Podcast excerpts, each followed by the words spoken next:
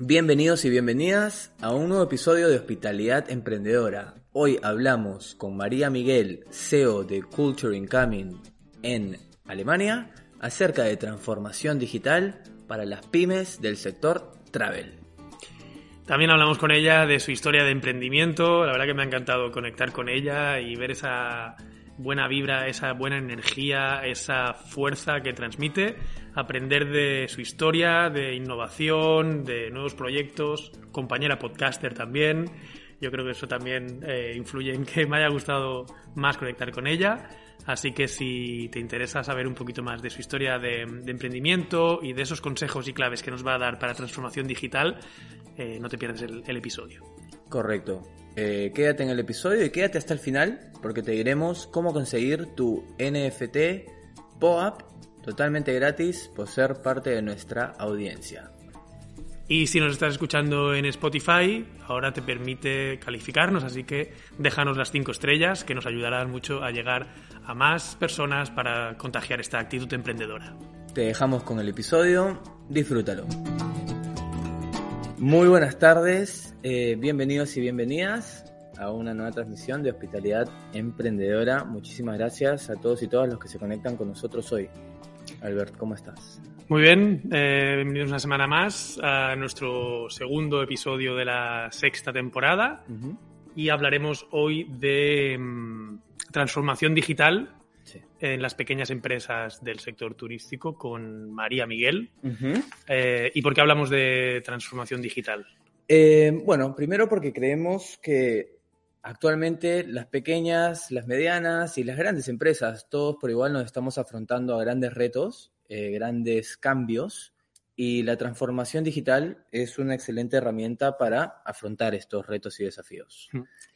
Y además, porque más del 80% de las empresas del sector turístico son mm. pymes, con lo cual vamos a hablar a la gran mayoría de, ellos. ¿Y cuántas de estas pymes se están digitalizando hoy en día? ¿Cuántas creéis? Hacemos esta pregunta a la, audiencia. ¿Cuántas creéis que están digitalizadas? O que están, no que están digitalizadas, que están, en proceso de digitalización. Yo te lo, te lo respondo yo. Venga, dime el dato. 30% de las empresas están en proceso de digitalización. Así que queda un gran 70% de empresas del sector que necesitan digitalizarse. Así que vamos a hablar con María de unas claves sobre ello. Aparte es, mira, son 30% de las empresas que están avanzando en digitalización y 80% del total de las empresas son pymes. Entonces, yo creo que primero empresa, empiezan la digitalización las empresas grandes probablemente gran porcentaje de ese 70 que quedan son pymes. Correcto. Y al final las grandes yo creo que tienen unas herramientas, los recursos, tienen las facilidades a lo mejor para hacerlo. Y desde aquí pues queremos ayudar a, estas pymes a darles las claves de cómo empezar y cómo digitalizarse también, porque esta temporada, como ya hemos dicho, nos vamos a centrar en innovación en el sector turístico. Sí. Así que antes de empezar con María, que es eh, CEO y fundadora de Culture Incoming, que conectará con nosotros desde Alemania, eh, vamos a decir de una forma rápida, porque sé que María es una persona a la que no le gusta perder el tiempo, así que no queremos hacérselo perder tampoco a ella. Vamos a contar solo eh, tres cositas rápidas, tres novedades de, esta temporada. Bien. La primera. La primera es que a toda la audiencia y a nuestros speakers eh, que se conectan con nosotros en las transmisiones en vivo y también a nuestra audiencia más fiel del podcast, reciben NFTs en formato de POAPs totalmente gratuitos. Así que eh, quédense durante la transmisión porque les avisaremos cómo conseguirlos. Y recordar que poseer estos NFTs eh, os va a dar ventajas y descuentos exclusivos que iréis pudiendo ver en nuestros, en nuestros perfiles sociales y también aquí en la descripción del episodio los, los pondremos. Exacto. Y por último también, eh, uno de esos beneficios, y el que para nosotros es de mayor importancia, es acceso eh, exclusivo a un descuento en nuestro curso que estamos iniciando eh, dentro de muy poco, iniciará en julio de este año, curso de iniciación en blockchain y Web3 para profesionales y estudiantes del sector del turismo y la hotelería. Así que eh, estén atentos y atentas. Pueden ir apuntándose desde ahora en nuestro sitio web que es hospitalidademprendedora.xyz y apuntarse ahí a la lista de espera para el curso de julio. Y si tienen POAPs, tienen un descuento muy jugoso. Sí, correcto. Y sin más, vamos ya a dar la bienvenida a María, que es la protagonista del día de hoy y con quien vamos a hablar de estas claves. María, bienvenida. Muchas gracias, un placer estar aquí con vosotros. Em, bueno, darte las gracias a ti por, aceptar la, invitación, por conectarte y hablar con nosotros. Y antes de entrar un poquito en materia en estas claves de transformación digital que hemos, eh, que hemos dicho que, vamos a hablar, nos gusta conoceros un poquito más. Y cuéntanos eh, quién eres, em, cómo has llegado hasta aquí. Bueno, te conectas desde Alemania, desde Berlín. Exacto. ¿Cómo te llevó la vida a Berlín? Eh, cuéntanos un poquito tu historia. Por yo siempre lo digo, ¿no? que mi historia es la típica historia de amor que muchos expatriados tenemos cuando nos vamos de España. Ah, pero, pero, mi amor empieza un poco en, el mundo de los idiomas. A mí me encanta aprender idiomas, siempre he sido muy de letras, eh, todo lo que es historia del arte, eh, griego antiguo, latín, bueno, todo el tipo de idiomas me encantaban. Entonces eh, tenía claro que tenía que, tirar por esta rama y, entré en filología alemana un poco porque, porque me faltaba nota para traducción, bueno, una historia de selectividad, etcétera. Y de alguna forma este fue mi camino hacia Alemania, porque me especialicé en filología alemana. Mm, para mí, estudiar un idioma y no ir al destino para, para, ver cómo es la gente, cómo, bueno, cómo es su cultura, cómo piensan ellos, cómo funciona su mundo, es casi impensable, ¿no? Entonces, para mí, el destino de Alemania era un destino que tenía que caer en un momento u otro. Yo sabía que tenía que vivir allí. Y, bueno, cosas de la vida, pues al final conocí un alemán, me casé y aquí monté mi vida. Esta es, es mi historia llegando a Alemania y ya prácticamente sumo 18 años en este país, exactamente 17 en Berlín y como las distancias son cortas, la morriña no es muy grande. Es decir, al final estamos a dos horas y media de avión y es fácil, si sacamos la pandemia por en medio, es fácil ir a Barcelona, que es donde soy yo, bueno, soy de la provincia de Barcelona, y ver a la familia, amigos, etcétera. No es como estar en el otro lado del charco, ¿no? Que pues, los vuelos, las distancias son más largas y, y cuesta más igual trasladarse esta es un poco mi historia de inicio de Alemania. luego, pues eh, yo empecé con el mundo del turismo prácticamente cuando estaba estudiando.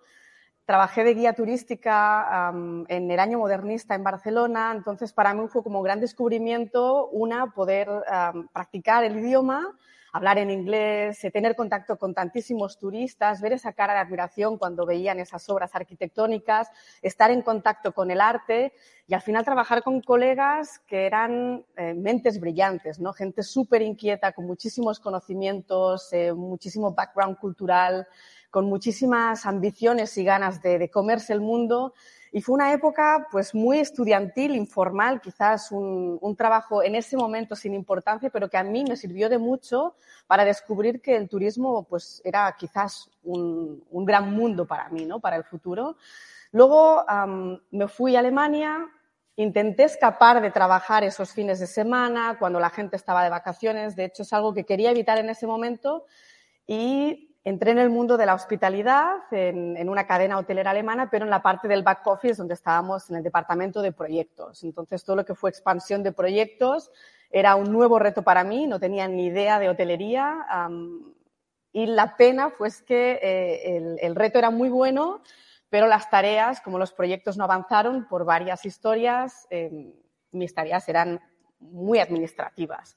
Entonces allí echaba de menos el contacto, el contacto con el público, echaba de menos em, un poco pues esa parte de lideraje que también tiene guiar un grupo de, viajeros y, sobre todo pues este customer service lo echaba muchísimo de menos y es un poco la razón por la cual decidí que tenía que salir de allí.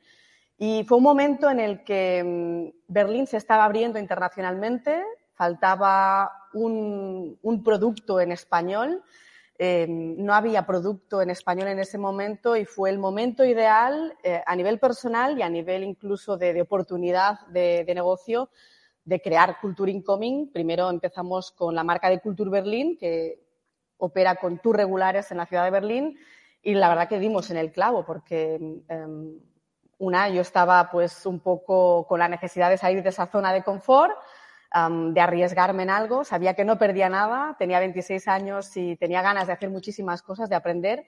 Y aparte, pues enganchamos un momento, 2008, que eh, Berlín se estaba abriendo internacionalmente y que había muy poca competencia en ese momento. Así que esa es mi historia y de aquí de alguna forma empieza pues mi mundo en Alemania, el turismo y el emprendimiento. Y en ese cambio de, pasar de trabajar en un hotel, en una cadena, hotelera, hacia emprender, eh, ¿te formaste en temas de emprendimiento o, cuál, cómo fue ese paso a, pasar a, tener un proyecto propio? Eh, y, cuáles fueron, digamos, los, los cambios que tuviste que hacer en tu manera de pensar o, cuáles fueron esas sorpresas que te diste quizás al, empezar un, proyecto propio? La verdad que yo en ese momento tampoco pensé tantísimo. Yo lo, que vi claro es que em, estaba atascada, em, necesitaba, tenía, tenía inquietudes que no podía explotar en ese momento. Y, hubo esa oportunidad de negocio en la que yo vi claro que algo tenía que pasar, que podía aportar algo, podía ayudar a un segmento de viajeros, podía ayudar a un segmento de, mis compatriotas españoles y, no pensé en, lo que podía pasar, en el riesgo. yo sabía que en ese momento tenía 26 años, que tenía energía suficiente y que al final la inversión no era muy grande. Y yo creo que también hay que pensar que al final hay muchas formas de emprender. No es lo mismo emprender eh, montando pues, un restaurante en el que tienes que hacer una inversión increíble o, levantar un hotel ¿no? en el que necesitas seguramente financiación externa.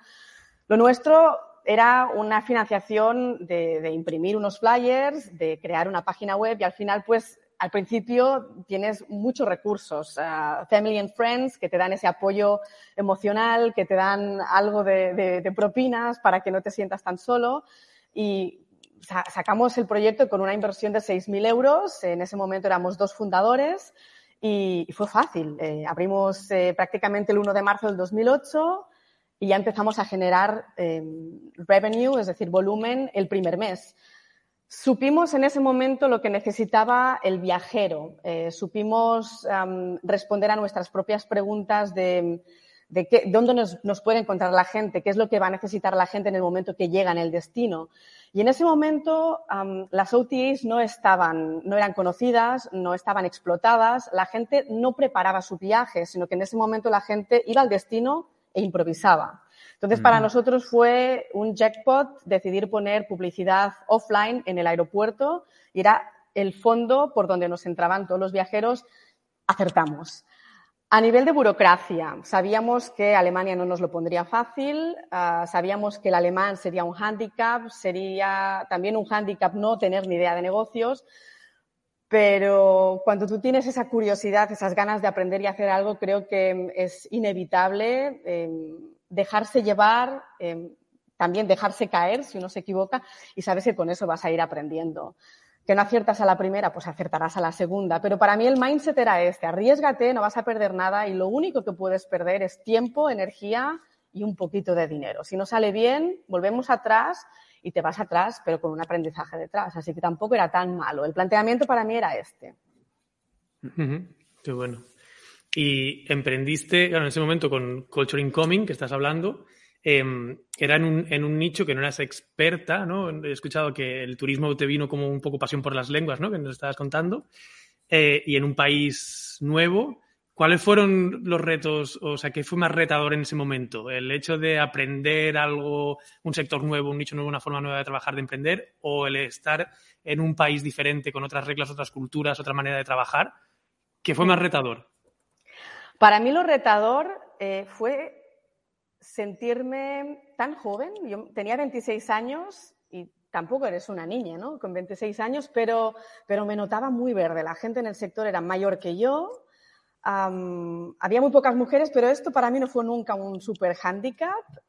y sobre todo, claro, yo no tenía tanto conocimiento. Estaba verde en todos los aspectos. Y esto me hacía sentir muy insegura.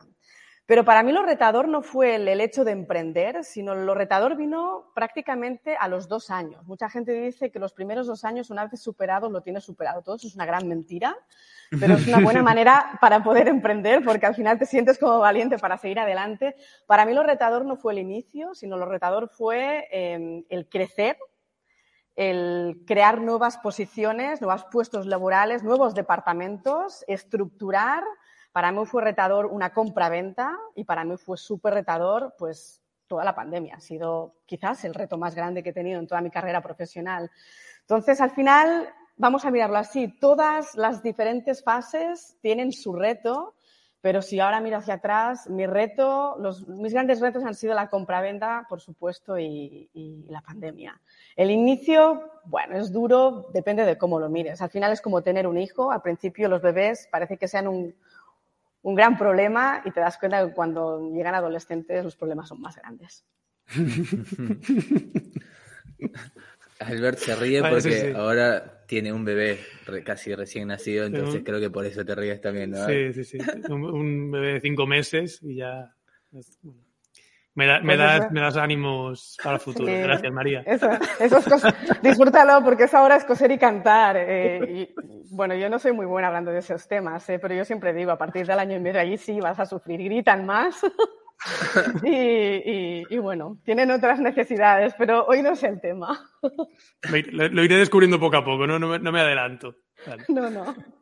Eh, mencionaste algo que a mí me interesa mucho, que es el tema de la inseguridad, eh, porque yo también al emprender eh, lo sufrí, por decirlo de alguna manera, y todavía todavía lo sufro en muchos otros aspectos, la verdad. mismo con el podcast, cuando iniciamos el podcast también teníamos un montón de inseguridades eh, y cuando hemos probado cosas nuevas, también, antes de ir en vivo, también, no sé, etcétera. Siempre surge la inseguridad, ¿no? Más aún cuando estás probando cosas nuevas. Em, y tú, aparte, ahora hemos estado hablando de Culture Incoming, pero también tienes un podcast eh, que iniciaste durante la pandemia. Aparte, también tienes otro emprendimiento que es un poco más nuevo, que seguro más adelante te preguntaremos, que es Liz 10 App o 10 App. Es un juego de palabras que al final tendremos que cambiar el nombre de la marca porque todo el mundo tiene problemas con ello. Es Listen Up. Ah, Listen Up. All right. Listen Up. Eh, entonces me imagino que te has eh, enfrentado a muchos momentos de inseguridad. ¿Tienes algún consejo, algo que te digas a ti misma, alguna práctica, algo que hagas para, para poder envalentonarte ante esos momentos? Mira, yo creo que siempre tienes puntos de inseguridad, como tú dices, ¿no? pero sí que es cierto que la inseguridad va también con la madurez personal. a veces no te das cuenta, pero cuando miras hacia atrás, haces una recapitulación de todo lo que has conseguido, de todos tus progresos, y luego te paras y dices, oye, puedo estar orgullosa de lo que he conseguido, porque al final, fíjate, pues en mi caso, y a veces sí que hago esa reflexión, ¿no? Estudié filología, luego hice em, publicidad y relaciones públicas. La mayoría de emprendedores son eh, de dirección y administración de empresas. Pues ni tan mal, ¿no? sí que muchas veces me he sentido insegura por ser un poco la expatriada, ¿no? yo siempre digo un poco la españolita que está entre todos los alemanes, que son súper competitivos, ¿no? Siempre tienes puntos de inseguridad, pero al final cuando tú, por ejemplo, estás en un evento, miras a tu alrededor, todo el mundo tiene los mismos problemas. Y eso suena raro, pero te hace sentir seguro porque hasta el super CEO que tienes al lado tiene problemas de small talk muchas veces en un evento. O a veces entrevistas en un podcast a un super CEO y notas que le tiembla la voz también porque está haciendo una entrevista en inglés. Todo el mundo tiene estos momentos y eso tiene que darte cierta tranquilidad. Em, la, seguridad va un poco con esa madurez personal, así que es bueno, yo creo que hacer esa retrospectiva, mirar hacia atrás, decir qué he conseguido. Bueno, tienes que estar orgulloso hacia adelante. ¿Que te caes una vez? Tómalo como aprendizaje. Em, siempre vas a dudar en ciertas cosas. Todo lo que es nuevo te hace sentir inseguro. Pero yo creo que al final esa retrospectiva y el hecho de intentar aprender y conocer te, vas, te va a hacer sentir más seguro. Yo, por ejemplo, ahora que he hecho el emprendimiento de Listen Up, sí conozco muy bien el campo del turismo en mi segmentación, pero ¿qué conozco del mundo de las startups? Para mí esto ha sido completamente nuevo. Gente de robótica, gente con un conocimiento muy denso en lo que es tecnología. Yo no tengo ni idea, ¿no? Entonces, em, te, metes en un mundo que para ti es totalmente nuevo y ya no tengo 26, tengo 40 años, pero ese experimento ha vuelto a nacer. Y al final para mí es ponte a tope con ese, con ese campo, lee, escucha podcast, eh, nútrete de información y te vas a sentir algo más seguro. Que luego te metes en un campo, en un evento con toda esa gente, te vas a dar cuenta que ellos saben más de una cosa, pero tú tienes toda la estructura de lo que es empezar a emprender mucho más sólida y que tienes 40 años, ellos tienen 20 y tienes ciertas ventajas. Así que yo creo que es em, estar abierto a aprender siempre y, no olvidar que, tú tienes también unas capacidades que otros quizás no tienen y que al final es una aportación mutua. Me gusta. Y que además esa inseguridad también es porque hay ilusión detrás, ¿no? Que es esos, esos miedos, esos nervios, es porque estás haciendo algo que realmente te ilusiona, eh, te gusta y tienes esa, pues esa inseguridad para que salga bien. Con lo mm. cual es abrazar esa, esa también esa inseguridad, ¿no? Hacerla como, venga, voy con ella, pero me lanzo y, voy, voy a bueno, al final es, una, adrenalina, perdona que te, interrumpa, es una adrenalina que también es muy positiva, ¿no? Te hace sufrir, pero cuando consigues el reto dices, yeah, I got it, ¿no? Entonces eso también es como, bueno, es una adrenalina, al menos a mí me encanta y quien le hace sufrir mucho, a mí en el fondo el sufrir un poco me gusta bastante. Viendo todos los proyectos que inicias y en los que te involucras, nos imaginamos que te gustaba la adrenalina de ese, estilo. Sí, sí. Para ir em, empezando a tocar ya temas de, transformación digital, ¿no? Que, eres eh, experta en ello también. Porque antes me he quedado con un detalle que has dicho, que es que pusiste publicidad offline. O sea, eh, para empezar, fue como publicidad en el aeropuerto. ¿Cómo fue entonces ese paso en el que dijiste, va, vamos a transformarnos digitalmente, ¿no? En el que entra esa, esa digitalización en tu emprendimiento. Bueno, y esa fase cuesta mucho reconocerla, es cierto, porque yo me acuerdo que lo típico de cuando tú tienes dinero y el volumen funciona y tú tienes eh, budget, tú no te das cuenta de todas esas cosas que quizás ya no tienen ningún sentido. Hasta que llega un momento, pues un enero, un febrero que hay menos gente, la operativa baja y te pones a pensar en, en, todos esos recursos. ¿Qué es lo que funciona? ¿Qué es lo que tiene sentido? ¿Qué es lo que, dónde hay que mirar? ¿Hacia, hacia qué dirección hay que ir? ¿no? Y realmente lo que nos aportaba ya la publicidad offline llegó un momento que era un 2%. Em, estaba cambiando todo el sistema. De pasar al offline pasamos al, online, pero con unos porcentajes de diferencia que eran de, vértigo. Y decidimos cortarlo por lo sano y dedicar esa inversión a, AdWords, a social media y a ferias, que es un formato que al final sigue siendo muy offline, pero que te da visibilidad y te da estabilidad de marca, ¿no? Sobre todo esa imagen. de alguna forma lo que hicimos fue cambiar un poco las inversiones, pero vimos claro que eh, estaba cambiando el, mundo. Y, esa pregunta te la tienes que hacer en varias fases de tu emprendimiento, de tu proyecto, porque eh, sobre todo en las pymes estamos muy concentrados en la operativa. Nosotros en nuestro caso somos una micro pyme. Eh, no superamos, bueno, sí que superamos los 10, los trabajadores, somos una plantilla de, más o menos 25 personas, pero no superamos esos 2 millones, ¿no? Que, que está en el límite de esas micropymes. Y, y, normalmente estás muy afincado en esa operativa, en que, en que tengas tus ventas, la operativa funcione y que tengas la satisfacción del cliente final. No te da tiempo a pensar mucho en marketing, no te da tiempo a pensar en estrategia y es súper importante. En el momento que tú consigues esa estructura, te da tiempo a mirar todos esos puntos. Y es súper importante. Yo creo que te tienes que hacer esa pregunta muchas veces y sobre todo lo que ayuda es mirar qué hace el sector, cómo se comporta el consumidor y qué es lo que está haciendo la competencia, porque te ayuda a mantenerte despierto y, estar pendiente del sector te ayuda un poco a descubrir o adelantarte de todas las tendencias que van a venir.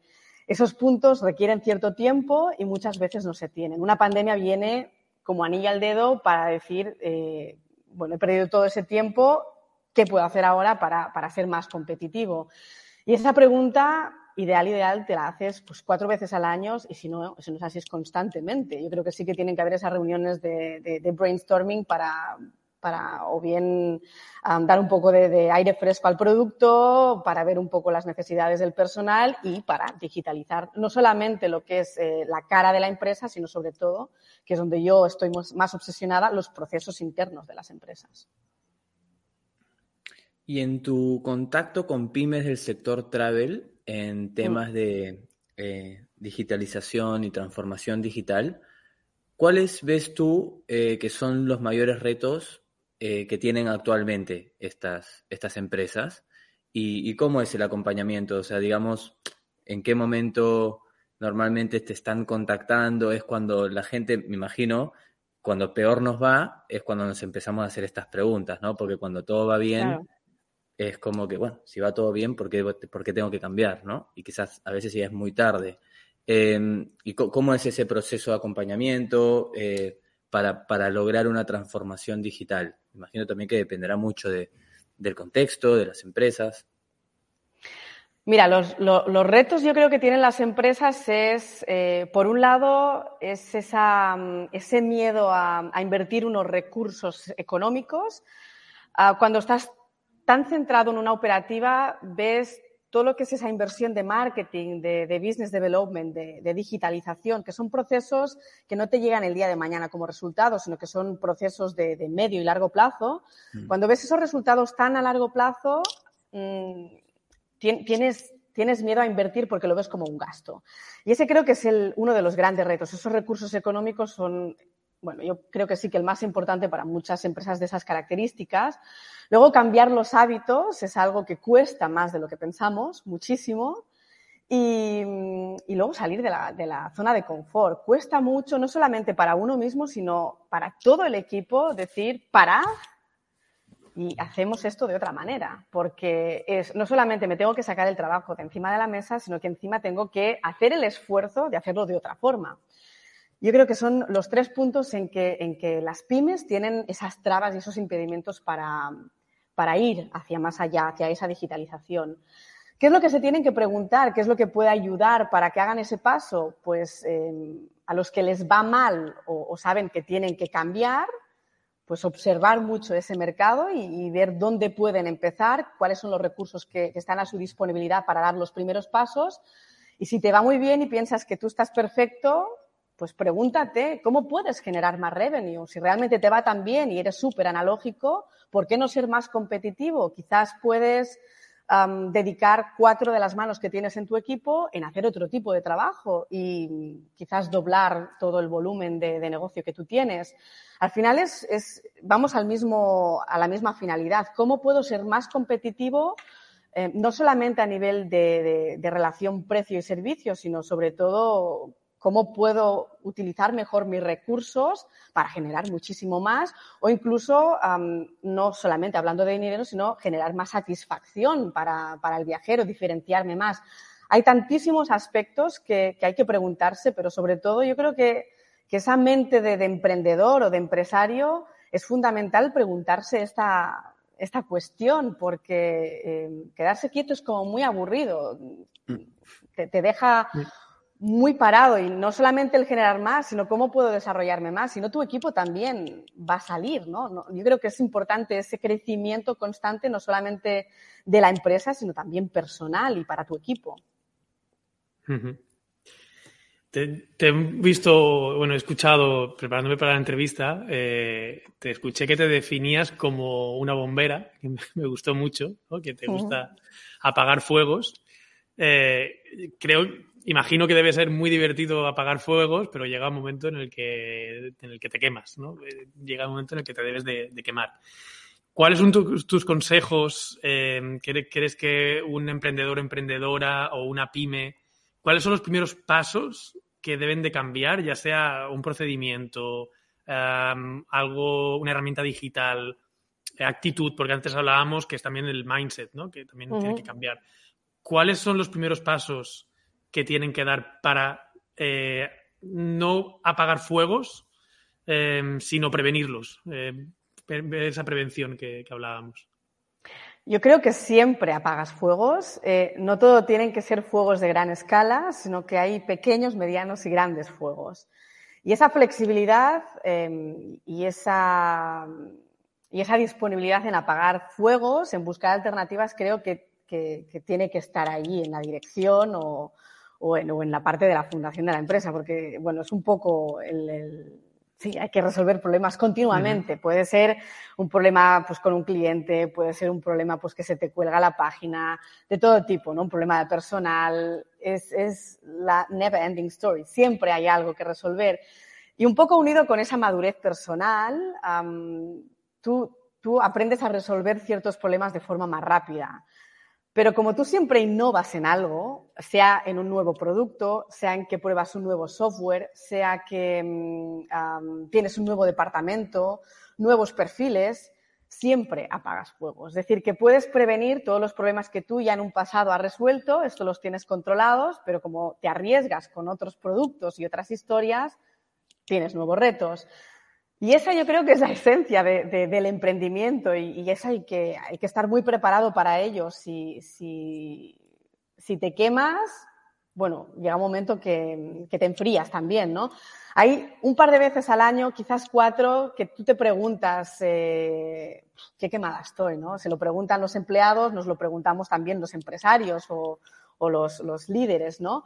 Siempre hay momentos así. Al final también hay que reconocer la parte humana de cada uno. Somos auténticas montañas rusas. Ahora, por ejemplo, el reto de la pandemia nos ha demostrado que no siempre podemos controlar nuestras emociones y, hay que darse ese respiro. Entonces, eh, ¿qué te quemas? Hazte la pregunta, ¿cómo, ¿qué puedo hacer para yo estar mejor? ¿Qué es lo que busco? Uh, ¿Qué es lo que necesita mi empresa?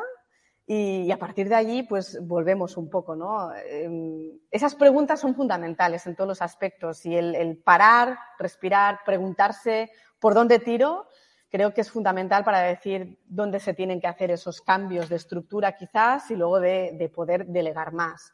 Um, ahora, por ejemplo, es un punto en que las micropymes que han estado más afectadas o incluso um, pequeñas y medianas empresas que han estado más afectadas por la pandemia han vuelto a los orígenes de, de, su fundación, ¿no? Pero incluso con deudas, que en mi caso es así. Es decir, tienes que volver atrás, um, tienes que volver a empezar de cero, pero encima tú tienes eh, unas deudas que no tenías cuando tú empezaste. Lo que sí ganas es que tú tienes una, una experiencia. Y, y estás en la misma fase, pero ya sabes con mucha más rapidez los pasos que tienes que hacer. Eh, de hacerlo todo y de tener que apagar fuegos tú sola, sabes que el siguiente paso es crear una estructura y delegar tareas. No poder delegar en un cierto momento, pues no quiere decir que, que, no lo sepas hacer, sino que a veces no tienes los recursos o los requisitos indispensables para poder llevarlo a cabo. Pero es hacerte esas preguntas, ¿qué quiero y qué necesita mi empresa? ¿Qué necesita mi entorno? Si tú detectas que tus empleados están sacando fuego, allí hay que, hay que hacer algo, ¿no? Y creo que la clara comunicación también con tu equipo funciona muy bien para, para saber un poco hacia dónde tienes que ir. Y, esa combinación de misión, visión y realidad, yo creo que son fundamentales para soñar, pero con, con, bueno, con cierta realidad, ¿no? Porque si tú tienes una crisis, no puedes estar creando una macroestructura porque sabes que es un riesgo para tus propios empleados incluso, ¿no? Así que es cuestionarte repetidamente dónde estoy, qué es lo que tengo a mi disposición, arriesgar un poco, si no, no avanzas y, y bueno, ¿y a dónde quiero llegar? Mm. Me siento muy identificado con lo que has contado, eso de apagar fuegos. Eh, delegar, ¿no? Poner tipo un cortafuegos ahí a veces sí. es importante si es que puedes. Y también creo que, eh, tipo, cuando, cuando se ha incendiado algo, ver bien qué es lo que pasó y poner los procesos para que al menos ese fuego no se vuelva a encender, ¿no? Luego habrán nuevos fuegos, porque siempre lo habrán, como has dicho, ¿no? Vas probando cosas, vas instalando nuevos procesos y las cosas fallan, porque es así, la gente tiene que aprender, todos tenemos que acostumbrarnos, pero por lo menos que las cosas que ya se quemaron no se vuelvan a quemar, ¿no? Y aprendamos de eso y, y pongamos los procesos adecuados para que ya sepamos cómo hacer las cosas. Yo creo que también eso es eso es súper importante. Eh, mm. Y también has hablado, por ejemplo, de la pandemia, que es algo que a todos por igual nos ha afectado, a los emprendedores, a las empresas del sector, quizás de alguna manera mayor o no, pero en tu caso con los tours, es algo que es 100% presencial, que, o sea, depende 100% del viaje. Me, mm. me imagino que, que han, han, sido afectados mucho durante estos dos años y también entiendo que ahora están retomando eh, digamos, la, la actividad con los tours guiados en, en Culture Incoming. Y me gustaría saber cuáles son, eh, a qué se, se, están, qué cambios se están teniendo que adaptar quizás ahora en esta nueva realidad eh, las empresas de tours. Hay cambios, hay cosas nuevas que están teniendo que hacer, eh, cómo lo está tomando el viajero o, mm. o han vuelto, digamos, a, a, una actividad igual como prepandemia. Mira, lo rocambulesco de toda la pandemia es que durante dos años, eh, tanto profesionales eh, como viajeros, nos hemos hecho la pregunta de, de, cómo va a cambiar ese turismo, ¿no? Hemos hablado de la digitalización, de la sostenibilidad, bueno, temas muy reiterantes en los que Eh, hemos dicho, hemos soñado mucho, hemos dicho, bueno, hemos hecho muchos pronósticos. Yo creo que, en el buen sentido de la palabra, todos hemos dicho muchas tonterías porque la situación ha sido muy cambiante, ¿no? Tonterías y quizás hemos soñado mucho. Y cuando termina todo esto, te das cuenta de que, lamentablemente, la demanda no ha cambiado tanto. Quizás es que eh, hemos olvidado que la necesidad que tiene ahora el, viajero es sobre todo salir de casa y experimentar, estar fuera, en un otro destino, socializar, ¿no? Quizás de todo esto nos hemos olvidado, pero, pero la verdad es que hemos pasado de restricciones al 100% a completa libertad. Ahora se puede entrar en Alemania sin ningún tipo de restricción y estamos otra vez recuperando los números de grupos que teníamos antes, prepandemia. Entonces, ni la gente se queja, ni la gente tiene miedo, la gente se muestra pues con cierta cautela, sabe dónde tiene que ponerse una mascarilla, dónde no, pero la gente tiene ganas de, de socializar con la gente, de tener experiencias, de hacer actividades, de descubrir un destino. Lo que yo sí creo es que las empresas y los actores y actrices que movemos este sector tenemos que impulsar nuevas tendencias, que de algo nos tiene que servir esa pandemia y de algo nos tiene que servir esa digitalización. La tenemos que aprovechar. Yo creo que quedarse donde estábamos es de perdedores total, es, es ir al camino más fácil. Y, creo que mm, en un futuro pues tendremos eh, eh, bueno, diferente segmentación dentro de cada producto, que es algo que de alguna forma también existe en los hoteles y existirá más adelante. Pues existirá pues el, usar y tirar en ciertas cosas, existirá mm, algo hecho a medida. Y con los tours pasará un poco lo mismo. Estará el free tour sin, filtros, el tour guiado de calidad y, estará pues el, el tour con algún valor añadido. ¿Cuál va a ser el futuro o la tendencia? Pues no lo sé. Dime metaverso, dime quizás realidad aumentada, pero yo creo que todo eso van a ser complementos y poder, se pueden hacer tours como se han hecho toda la vida. Yo creo que hay que ir un poco innovando, adelantarse a las tendencias y sobre todo imponer esas novedades porque si no al final la demanda coge un poco también la oferta que hay en el mercado. Si no hay novedades se va a quedar con lo que tiene. Y la gente se olvida mucho de ese pasado, se olvida de la pandemia, se olvida de los actores y actrices que están detrás de, esa, de, esas empresas locales en un destino. Bueno, la verdad que estamos en, en aspectos súper anticuados otra vez, ¿no? Ya es cuestión de cada uno mm, en, qué innovo y, por dónde, hacia qué dirección quiero, quiero ir. Me encanta que hablas de actores y actrices de, las empresas, me gusta esa, definición. Quiero aprovechar, ya que, ya que has mencionado eh, innovación, metaverso y realidad aumentada, para hablar de nuestro momento POAP, del NFT gratuito que, que obsequiamos eh, solo por presenciar eh, esta transmisión y que os dará ventajas. Entonces, ha llegado el momento de que si queréis conseguir el POAP de hoy, todo lo que tenéis que hacer es enviarnos un email antes de las 9 de esta noche, hora española, es decir, máximo en una hora y media, a hospitalidademprendedora.gmail.com. Hoy te lo pongo. Por en pantalla, en franco, sí, que se vea mejor. Eh, con el asunto eh, POAP, transformación digital. Y así, solo con esto, te obsequiaremos con este NFT gratuito que certifica tu presencia en este podcast. Y como hemos dicho, te ofrece ventajas, accesos exclusivos y una de ellas es con partners eh, educativos que, que tenemos que los vamos a repasar rápidamente. ¿Con quién, con quién eh, qué descuentos pueden obtener ya, Franco? Tenemos, eh, bueno, nuestra audiencia tiene descuentos con Hotel Marketing School, el Netflix, ah, espera que tengo que poner aquí, no puedo con todo, el Netflix Necesitamos del profesional hotelero eh, para aprender acerca de Revenue Management, distribución, marketing hotelero, control de gestión, con los mejores profesionales del sector hotelero. También contamos con RKM University, el primer MBA en negocios de alojamientos turísticos, especializado en mejorar la rentabilidad a través de eh, estrategias de revenue y marketing. También tenéis descuentos con ellos. Y en Tourist School, más de 50 cursos, eh, tanto transversales como específicos de cada área de un alojamiento. Son clases cortas de 15 minutos para que pongas el foco en lo más importante. Y por último, también tenemos la colaboración con los compañeros y compañeras de Eturgo, que es una plataforma de formación online en la que tienen cursos gamificados en inteligencia emocional y comunicación interpersonal para formar a personas que lideren a personas.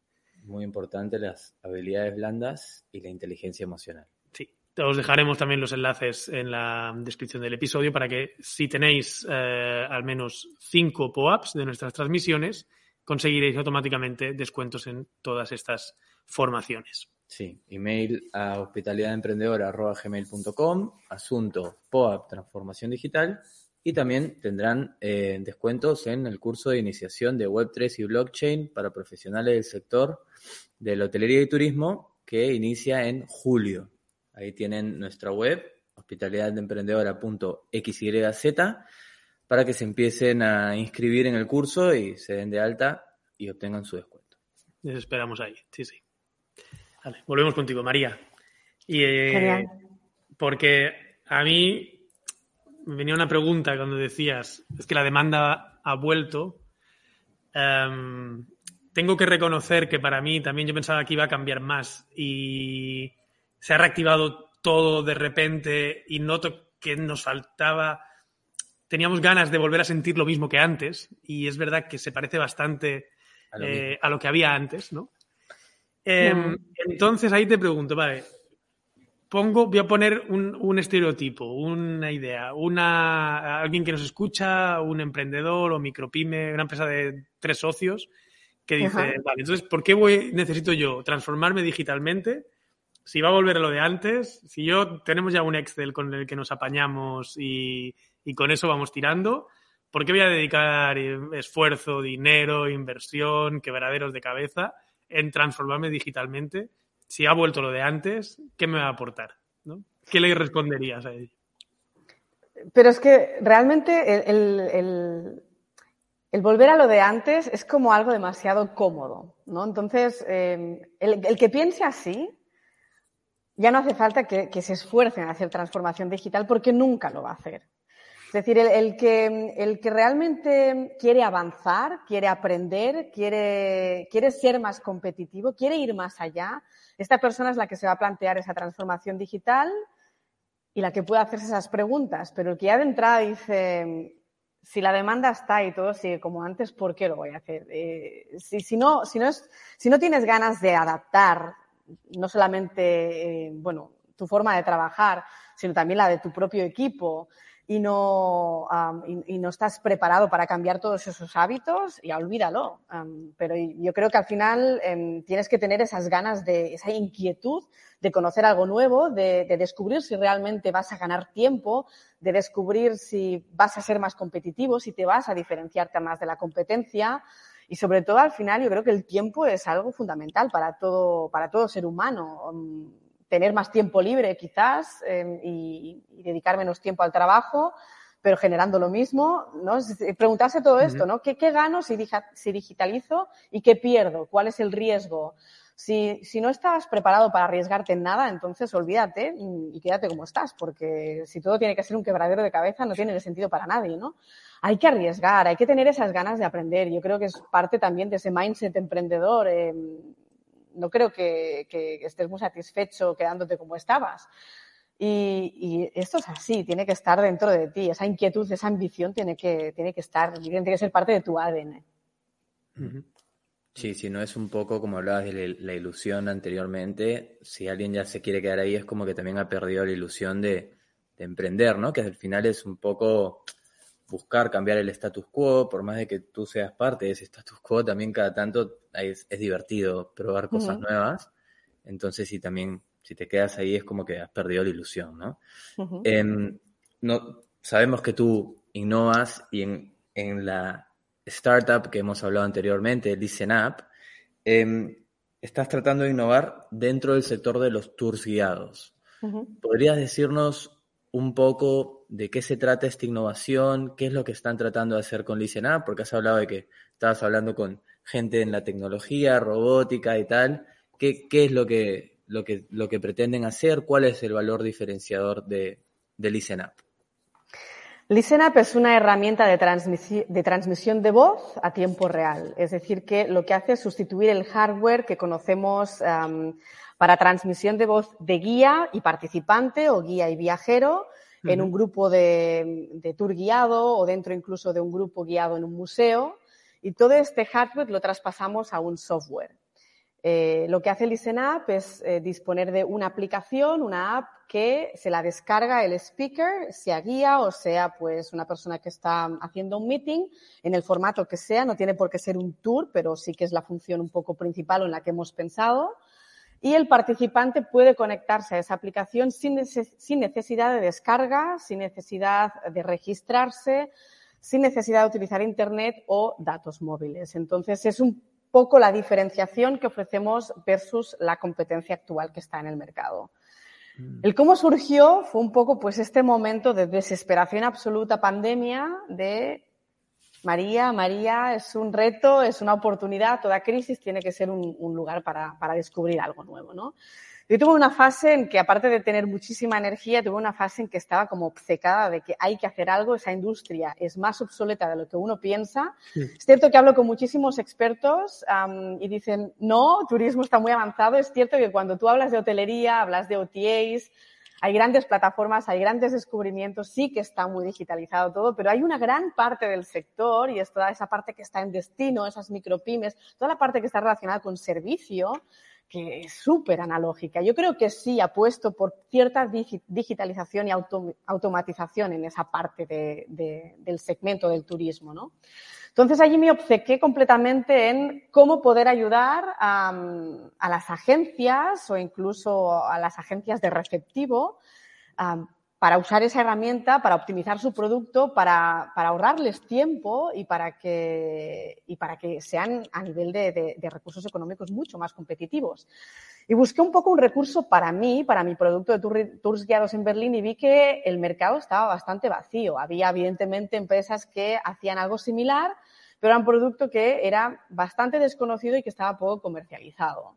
De allí que llamé a mi programador, el programador de Cultura Incoming, y le dije, oye, esto no es un proyecto de la empresa, sino que si realmente hacemos un estudio de mercado y vemos que hay una oportunidad de negocio, esto es una firmante notario. Y la hicimos eh, justo en, diciembre del 2020. Entonces, lo que estamos intentando es modernizar todo este proceso de radioguías ah, para que, sobre todo, mm, seamos más sostenibles con un producto que ya no necesita ningún tipo de hardware y, para ser mucho más competitivos en lo que es tiempo y en lo que es dinero. O sea, es aprovechar el hardware que la gente ya tiene encima siempre, que es el móvil. Correcto. Para poder. Ah, bien. Interesante, sí, sí.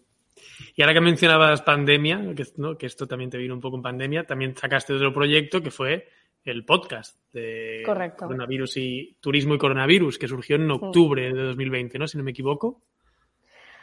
Sí, yo creo que el primer, el primer podcast o el primer episodio lo grabé en enero del 2021. La idea, mm. sí, la idea igual surgió más o menos en octubre. El lanzamiento fue realmente pues a finales de año y el primer episodio fue exacto en enero del 2021. Nosotros también lanzamos el, podcast en pandemia, en junio de 2020, también con esa idea de esa inquietud. Eh, entonces, ¿qué, ¿Qué fue lo que te surgió, lo que te, hizo a ti crear el podcast? Creo que también por lo que cuentas esa inquietud que tienes, ¿no? De no, quedarte, no quedarte parada, quieres innovar. Pero ¿por qué un podcast? ¿Por qué decidiste eh, sacarlo? Eh, ¿Qué querías conseguir? ¿no? ¿Cuál era tu objetivo?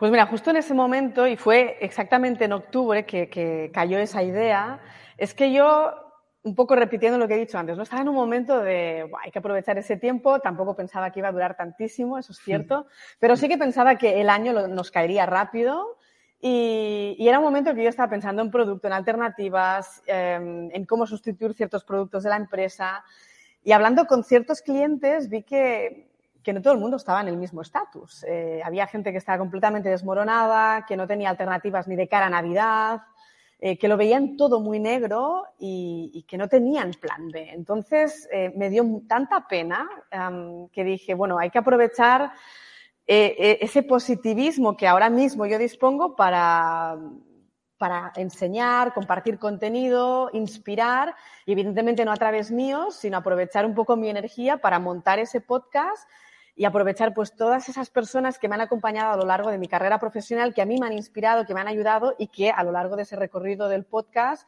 pues consigues un montón de, nuevos personajes, de grandes mentes brillantes, de visionarios, que además, pues bueno, te llegan, te llegan y, dices, bueno, pues vamos a aprovechar y vamos a hacer otro, otro episodio, ¿no?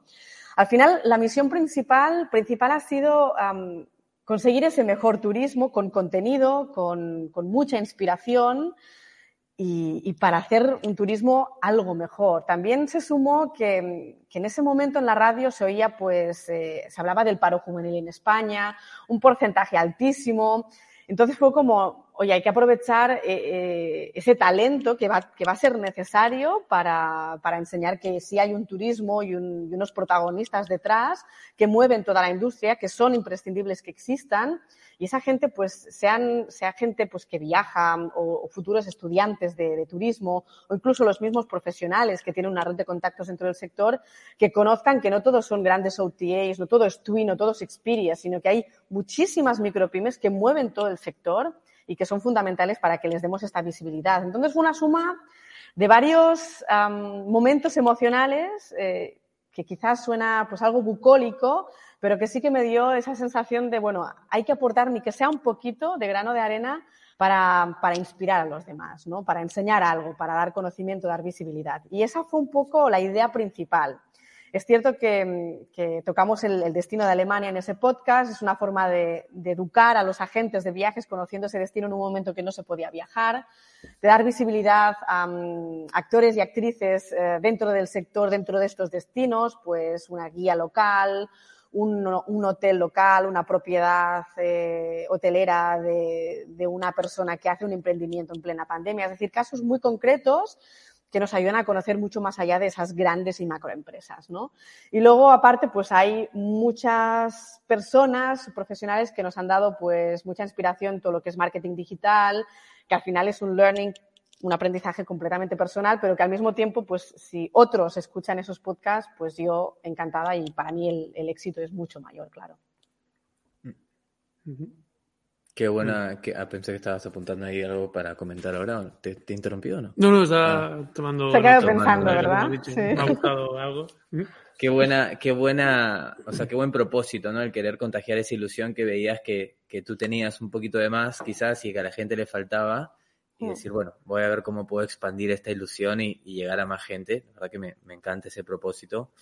Eh, ¿Y cuál, hay algo que te haya sorprendido del podcasting? Y por ahí se te ha venido alguna idea. Nosotros tuvimos eh, una sesión con otros podcasters de, de turismo, eh, un, un, episodio que llamamos Hospitality for Danao, que invitamos a más de un profesional y hacemos como que sesiones rápidas Ah, eh, son esas sesiones que se alargan dos horas que te comentábamos anteriormente. Ah, ok.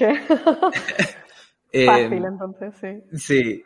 Y, y hablábamos con distintos podcasters de, del sector de turismo y hotelería que, que, hablan sobre distintas cosas, ¿no? Medios de comunicación o compañeras mm. que, que, también son del sector y comparten su experiencia, etcétera. Em, ¿Se te han venido ideas quizás para incorporar el podcasting en, en tus emprendimientos para atraer más personas hacia, hacia los tours o, crees que, que, puede ser de alguna manera una nueva herramienta también eso? Pues evidentemente, no deja de ser una herramienta de marketing que te da cierta visibilidad. Eh, lo difícil es un poco que, que, tengas una audiencia, una comunidad detrás, ¿no? Eh, conseguir el volumen en todos los aspectos siempre es el primer obstáculo pero ganas seguro. Luego es al final barajar un poco la inversión de tiempo que, que tú tienes que, que dedicar ¿no? Y, y, lo que te aporta.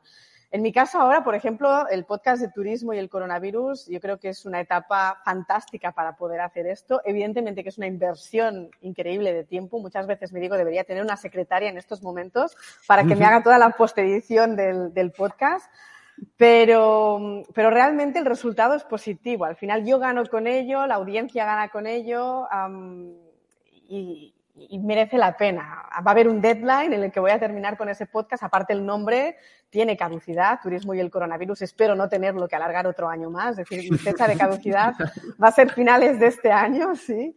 Pero no descarto, no descarto otro podcast con otras temáticas que estén relacionados con, con otros de mis proyectos y que crea que puedan ser útiles para, para cierta parte de la audiencia. ¿no?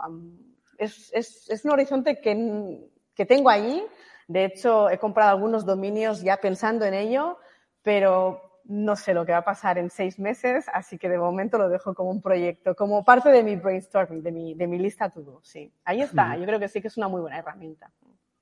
Te seguiremos entonces. Eh, ahí está, genial. A ver qué, cuál es el futuro. La verdad que nos hubiera encantado invitarte al, al Hospitality for the Now de, podcasting y turismo. No habíamos llegado a tu podcast, sino... Bueno, llegará otra, otra ocasión. Pero bueno, tenemos, hemos tenido la ocasión de, tener esta charla contigo más personal, one to one, y, conocerte mejor, así que siempre todo pasa por una razón, ¿no? Pues nos, quedamos con eso. Ya para ir cerrando el, episodio, eh, ahora toca la ronda de las tres preguntitas que os hacemos a todos y todas las que pasáis por aquí para conoceros pues aún un poquito más y también mm, de forma altruista, porque la primera es para una playlist que estamos haciendo, que, nos queremos poner para motivarnos cuando tengamos ese momento de bajón. Entonces, ¿con qué canción nos aportas tú? ¿Cuál es la canción motivadora que te pones en esos momentos en los que tienes que coger ánimos, coger fuerza y, ponerte a apagar un fuego de los grandes? Bueno, a mí la batería siempre me sienta muy bien, así que cualquier, cualquier canción dura de The Strokes, pues me gusta. Sí, yo, sí yo, yo, me quedo mucho en ese rock pop, indie rock. Así que sí, pero con mucha batería tiene que ser. Si no, si no de bajón, si quiero llorar, me pongo Creep de Radiohead y lloro. ¡Oh, Dios! Ahí me corto las venas, pero también sirve, a veces hay que sacar. Pero no, pero cuando hablamos de energía y de subir ánimos, hablamos de The Strokes. The Strokes. Que justamente, un aside, Clarice tu esposa me preguntó por The Strokes justo en Instagram porque eh, vienen los Strokes a Barcelona para el Primavera Sound. Ahí voy a estar yo. Y, yo tengo entradas y ¿Ah, sí? sí? las publiqué ahí en Instagram porque no voy a poder ir porque he decidido hacer otra cosa.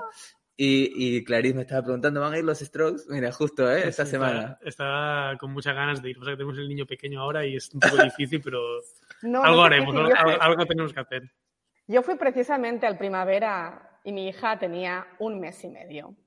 Tú le compras unos buenos cascos, una mochila y yo di el pecho entre dos escenarios. Así que todo es viable, todo es viable mientras tú seas flexible y te sepas adaptar. la gente me miraba de reojo, pero bueno, siempre se puede ser pionero en algo. Exacto, para nada. Claro. Eh, yo tengo esos tickets desde, eran para la primavera del 2020. Por eso ya, mi vida, dos años después, no, no tengo tantas ganas como hace dos años antes, la verdad. Hablamos después. Hablamos después. Em, la siguiente pregunta es acerca de hábitos y conociendo gente tan activa como tú y tan ocupada porque estás en tantos proyectos, sabemos que tendrás hábitos que te ayudan quizás eh, a ser más productivo, etcétera. ¿Qué hábitos de los que has incorporado eh, en tu vida es, eh, son algunos que recomendarías, que te han ayudado, que te han aportado muchísimo valor? Bueno, varios hábitos. yo creo que el, tener una agenda y un puzzle muy bien cuadriculado ayuda mucho a organizarse. Eh, sobre todo, bueno, yo en mi caso tengo dos hijos, todavía son muy pequeños, eh, cinco y siete años. Es decir, que las recogidas de colegio y tal todavía existen y, y no es fácil si lo tienes que combinar con mil reuniones, con viajes. Entonces, eh, con más de una jornada completa, me refiero pues más de 40 horas semanales, tanto yo como mi marido, eso requiere una muy buena agenda y un puzzle perfecto. Entonces, creo que el, darse, el darse aire, el, el hacer un 50-50, esa, esa, paridad en casa y tener tus días libres viene muy bien, sea para quedar con los amigos, sea para irse a un museo, sea para hacerse unos bailes, sea para ir al gimnasio, sea muy temprano por la mañana o muy tarde por la noche. Pero esos hábitos vienen muy bien porque, bueno, pues respiras un poco de aire fresco y, y el socializar o el desgastar, hacer workout en todos los aspectos viene muy bien. A mí, por ejemplo, con la pandemia, pues he incrementado mucho lo que es el, eh, el gimnasio. Ir al gimnasio, pues de, de, cuatro a seis veces a la semana es un hábito que me viene muy bien. No todas las semanas son tan eficaces, pero el quemar me sienta muy bien para poder dormir tranquila y para levantarme con muchísima energía. Y energía no suele faltarme, pero es cierto que en esa pandemia tienes, ups, tienes bajones que necesitas recargar con, un cansancio pues, recuperado, ¿no? No un cansancio psicológico, sino descargar absolutamente todo para, decir, bueno, me levanto cansada, pero, pero no es de cabeza, sino que, es un poco físico y bueno, eso es, fácil. Luego descansas el fin de semana. Genial. Coincidencia con la entrevista pasada, también nos dieron el consejo de hacer ejercicio. ¿eh? Y también rock. Y el rock. Que esto que nos gusta. Sí. Nos gusta. Rock and roll y ejercicio, entonces, ¿eh? es la dieta de la semana. Vamos, gastar a tope, porque si no, no levantas. Hay que, Hay que, es como los móviles. es mejor gastar la batería a tope y luego volver a recargarla. Cargarla bien. Y tanto.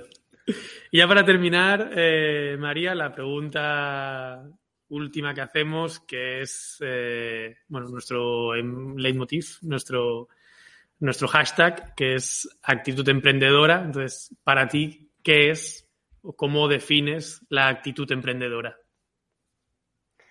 Curiosidad, riesgo y aprendizaje.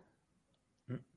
Igual serían esos tres motivos en los que si no están, algo falla.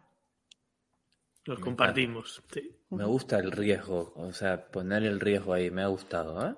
Mm. Eh, porque hay que, hay que abrazar el riesgo también. Eh, muchísimas gracias, María, por aceptar nuestra invitación, por estar aquí con nosotros el día de hoy. no sé si quieres tener alguna palabra de cierre, algo más que quieras compartir, que quizás no, no te lo hemos preguntado, no te hemos dado la chance de compartir. Y también de paso, si puedes decir eh, dónde te puede encontrar la audiencia que quiera conectar contigo, eh, contigo y también con, tus proyectos. Bueno, ante todo, daros a vosotros las gracias por, darme ese espacio ah, para hacer, por hacer, por haber hecho esas preguntas tan interesantes. Espero que le haya interesado a la audiencia y, bueno, agradeceros pues sobre todo el espacio, el ratito. Ha sido un gran placer, la verdad. A la audiencia me puedo encontrar en, varias plataformas, como habéis hablado de los diferentes proyectos. Si quieren ir a Berlín o Alemania, pues la página es eh, www.culturberlin.com. Allí van a encontrar todos nuestros tours en español. Culture Incoming es el nombre de la agencia de receptivo, por si hay algún profesional ah, o agente por allí escuchándonos y luego, pues el podcast es Turismo y el Coronavirus. Se encuentra en todas las plataformas de podcast, desde Spotify, Apple Podcast, Google Podcast, uh, iBox. Así que allí encontráis pues, mi, o mi perfil de LinkedIn o bien mi correo electrónico para contactarme y hacer cualquier comentario o dar valoración. Pondremos los enlaces en, en las notas del episodio. Ahí Alberto estaba tomando notas. Así que los que nos están escuchando pueden buscar los enlaces en las notas del episodio. No tenemos secretario ni secretaria tampoco. Entonces tengo que ir tomando notas para no olvidarme luego a la hora de la edición, publicación del podcast, etcétera, etcétera. Lo conozco, lo conozco. Pues muchísimas gracias, María. La verdad que es un, placer enorme conectar contigo y espero que nos podamos seguir escuchando y viendo en el futuro y, saber de, tus nuevos proyectos que viendo la energía y, curiosidad y buen rollo que transmites seguro que, que nos, nos sorprendes. Así que muchas gracias. Y, gracias a vosotros. Y un abrazo. Hasta la próxima, María. Chao. Adiós. Hasta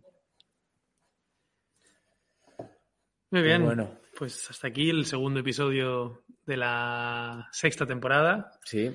Em, gracias a todos y a todas los que habéis estado en directo siguiéndonos. Recordad, si queréis el, el POAP, el NFT gratuito, enviarnos el mail antes de las 9, es decir, tenéis una hora para hacerlo, a hospitalidademprendedora.gmail.com, poniendo en asunto Transformación, POAP, transformación digital. Casi te pillo, ¿eh? Me estaba riendo porque la vez pasada nos mandaron varios después de, y tuve que decir que no podíamos porque la regla es que tienen que mandarlo a tal hora, y bueno, por eso me estaba riendo porque me estaba acordando de esa anécdota. Sí, somos inflexibles en eso.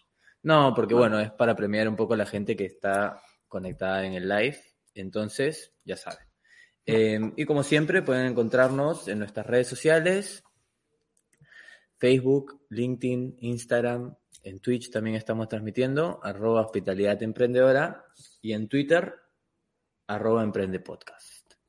Em, conecten con nosotros, escríbanos, háganos sus preguntas, ahí estaremos. ¿Twitter es de Elon Musk ya o no? ¿Han aceptado o rechazado la oferta? No sé. De momento La semana- sigue. Para la semana siguiente, a ver si, si lo conseguimos descifrar. Semana siguiente, próximo miércoles, que estaremos hablando con Monse Vivero. Acerca de organización de expos y accesibilidad. Turismo accesible. Sí. Así que va a estar, va a ser un episodio que vamos a estar hablando de temas de inclusión, Eh, va a estar realmente interesante. Y aparte, yo no, no tengo ni idea de la organización de, de expos y todo el trabajo que hay detrás, así que también va a ser interesante aprender un poco. mm, es uno de los, de los episodios en los que vamos a aprender nosotros eh, en primera persona Sí. y veremos qué innovación nos trae eh, la organización de eventos eh, accesibles en turismo. Así que, con ganas de aprender, con esta curiosidad que tenemos en Vena, ¿A qué hora has dicho la hora? a las 5 de la tarde, hora Cinco de la española. tarde. No lo he dicho, pero lo digo ahora. Miércoles. Próximo miércoles a las 5 de la tarde. Muchísimas gracias a todos y todas por acompañarnos una vez más. Hasta el miércoles que viene. Gracias. Hasta la próxima. Y hasta aquí llegamos a un nuevo episodio de Hospitalidad Emprendedora. Recuerda que si nos escuchas cada semana, queremos premiarte como miembro fiel de esta comunidad. Envíanos un pantallazo desde tu plataforma de podcast favorita, donde se vean al menos 5 episodios de esta sexta temporada reproducidos, y tu suscripción al podcast, y conseguirás tu POAP de suscriptor con todas sus ventajas y descuentos. Envíanos el pantallazo al email hospitalidademprendedora.gmail.com Deseamos que este episodio te haya aportado para tu crecimiento personal y profesional. No olvides seguirnos en redes sociales, arroba hospitalidad emprendedora, donde publicamos prácticamente a diario. Nos escuchamos de nuevo la semana que viene. Hasta, Hasta la, la próxima. próxima.